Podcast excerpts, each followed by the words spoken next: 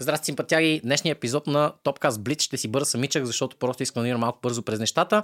Той е вдъхновен от днешната публикация, 15 януари, е понеделник деня, в който записваме, която Стан Ван Гънди от AliExpress, а.k.a. Станката Кронев, написа по случай средата на сезона в NBA. По-голяма част от отборите са изиграли вече повече от половината си мачове част от тях са още на средата ни. Има съвсем мъничко отбори, които доизостават, като например Отава.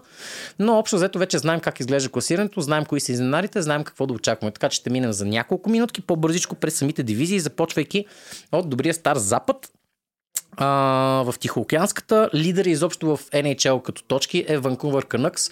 Момчета на Рик Болнес правят нещо, което абсолютно никой не очакваше от тях. Сега на предстоящия матч на звездите пращат петима хокеисти, което мисля, че е безпредседентно, откакто се разпределят а, а, задължително по един от отбор плюс 12 гласувани от а, феновете.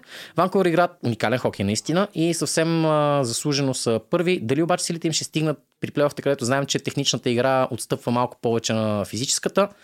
Нямам идея, но казвайки физическата, един от отбори, който набира сила все повече, според мен трябва да гледаме малко по-внимателно към тях е Флорида. Матио Качък започва прилича отново на Матио Качък. Сам Райан Харт е в брутална форма. Мисля, че има 31 гола до момента през сезона. А както знаем, ако Флорида яхнат вълната през пролета, това обикновено води до по-сериозни пробиви и в плейофите това не се базира единствено само на миналата година.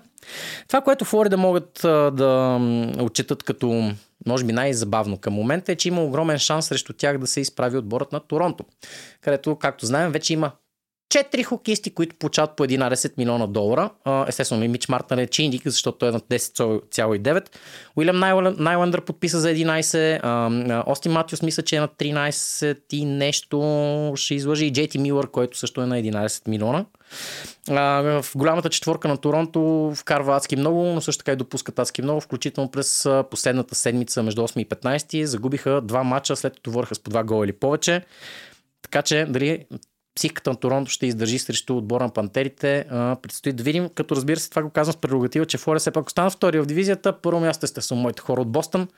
А, проклятието продължава с тези от вас, които са гледали предишни епизоди. Знаят, че винаги, когато аз гледам матч на Бостън на живо, крайният резултат е негативен. Така че ще спра просто гледам матча, за да може Бостън че да бие. Паста води отбора, един от най-резултатните изобщо в дивизията, но не колкото разбира се двете чудовища в момента, Никита Кучеров и Нейтан Макинан. И докато за Макинан нещата са ясни, най-скъп платеният хокеист в NHL, след като дълги години всички му се подиграваха за това, че получава незаслужено, не подиграване, точно разбира се, но получава незаслужено малко. Нейтан Макинан в момента е в чудовищна форма. Наистина в чудовищна. Той е единственият, който може да хвърли ръкавица, така да се каже, към Никита Кучеров, като Руснакът в момента е единствената причина Тампа все още да се изобщо в борбата за лаудкарт местата. А, всички се очаквах, че не нали, ще бъде малко по-плавно, по-плахо началото на сезона, докато Андрей Василевски е контузен. Ето, че Василевски се върна, играта на отбора не става по-добре. По този смисъл, големите изненади в а, Атлантическата дивизия, по мое мнение, са Детройт, разбира се като позитивна изненада. Никой не вярваше, че The Айзер план ще проработи толкова бързо. Не сме да твърдя, че, се, че вече е проработил, но този Детройт не изглежда като Детройт от последните години. Със сигурност е доста по-силен. Нещо, което не очаквах, например, е толкова салото представяне на Отава. А, не знам какво ще трябва да се случи в а, този пазар, за да може нещо в а, сенаторите да се обърне, но от пробива им преди а, няколко години в плейофите до ден днешен те са в един перманентен ребилд Очаквахме през тази година най-накрая да видим някакви резултати от него. Очаквахме комбинацията на Бреди Качък и Тим Стуцла да бъде да, се помитаща. Нищо подобно не се случва. А, така че продължаваме от Атлантика към Метрополитен. Нью Йорк Рейнджърс, поздрави за шаманчето, който им е голям фен, които тази година отново практикуват доста офанзивен хокей. За поредна година се чудеха дали тяхната а, линията на младежите с а, Капо Како, Алекси Лафрание и Филип Хител ще а, доведе до нужните резултати. Все още отговор е не, но поне при Алекси Лафрание виждаме сериозни скокове. Все още не се държи като номер one избор в драфта. Все още не произвежда нали, толкова много за отбор си, но нещата са тръгнали в правилната посока. Рейнджърс определено с техния стил на игра са един от а, моите лични скрити фаворити за поне финал на конференцията, ако не говорим за нещо по-сериозно. На се Каролина, които започнаха много слабо дефанзивно, нещо изненадващо за отбор, който генерално се слави с силната си защита. Най-голям проблем при тях бяха вратарите. Стигна се от там, че Анти Ранта го бяха пратили в AHL малко за да вдигне форма. Пьотър Кочетков започна да играе изключително добре, контузи се, сега Ранта отново е взел титулярното място. При Каролина, общо взето, кадровите проблеми с това, което може да им изиграе най-лоша шега. Те са втори в момента в Метрополитън. На гърба им е Филаделфия на Джон Тортурела. Е, това е нещо, което не вирам, че някой е очаквал. Дори Жорж, който е нашият щатен фен на Филаделфия в екипа. Играят странен хокей. Те са най-слабият отбор on the power play. Оуен Типет, който е, може би, най-атрактивната им звезда, не играе толкова минути, колкото всички очакваха. И въпреки това Филаделфия са там, където се намират в момента. А, не мога да не адресирам, разбира се, и трейда на Конър Готия за Джейми Драйсдел. Според мен, поне на първо време, това е по-добре за Филаделфия. Но пък си искам да коментирам а, излезите слухове, че едва ли Кевин Хейс след напускането на Филаделфия и след като отиде в Сейнт Луис е посъветвал а, Конър Готия да не ходи а, при Флайерс преди два дни в интервю Джон Тортурела каза, обърна се специално към журналиста, който е написал материал, каза, вие дате ли си сметката, че това тези лъжи, тези глупости, които говорите, остава да тежат върху а, гърба на един истински добър човек. Той каза, аз и Кевин Хейс никога не сме се разбирали на тема хокей, никога не сме били на едно мнение как трябва да играе нашия отбор и как той трябва да се впише в системата, но това беше just хокей. Като човек Кевин Хейс е прекрасен, един от най-добрите приятели на много хора, аз съм безкрайно го уважавам и съм 100% сигурен, че той няма как да направи нещо подобно. Продължаваме напред след Фили. Айландърс и Джърси са четвърти и пети съответно в Метрополитен. В Wildcard класирането обаче са една идея стъпка назад. А, и не мога да не отбележа, че след вчерашните мачове Питсбърг и Вашингтон са съответно 7 и 8 в дивизията, но 5 и 6 за Wildcard ръна. Тези четири отбора, Нью Йорк Айландърс, Нью Джерси Девил, Питсбърг Пенгуинс и Вашингтон Капиталс в различни моменти през сезона претърпяха различен брой контузии и за мен това е причината те да се намират а, там където са. Според мен има поне три отбора над тях, като в това число визирам Филаделфия, Детройт и Тампа които спокойно можеха да са по-надолу в класирането. Виждаме, че разликата в точките, 15 януари пак казвам записваме, е по-малко от 3 между първия и шестия в Wildcard рейса на изток. На запад вече споменахме, разбира се, е, фантастичното представяне на Уинипек, които категорично и безапелационно мачкат. А, прави впечатление, че Уинипек играят хокей с 4 линии. А, тоест, какво искам да кажа? Горещо препоръчвам каналът Hockey Psychology тук в YouTube.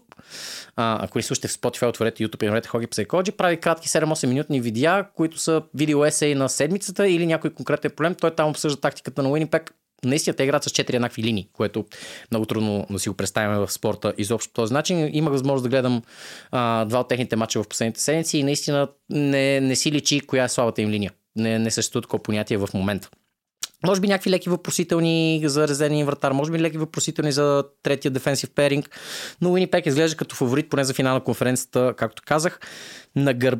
нямат, близък, нямат близък преследвач може би Колорадо, въпреки че при Колорадо отново знаем там, а, до както и през изминалия сезон, виждаме кои са хокеистите, които носят отбор на гърба си. Кел Макар, Нейтан Макинан, а, Леконен преди да се контузи, и Чушкин след като оздравя няма дълбочина. Виждаме, че Джонатан Друин, който бе взет ма, като експеримент малко лятото и започна много слабо, през последните три седмици се представя доста по-добре. Ако това му е доста по-добре, то значи Колорадо нямат никаква дълбочина. Това искам да кажа. Все пак им стискам палци. Мисля, че Макинан е приял лично този сезон и го демонстрира.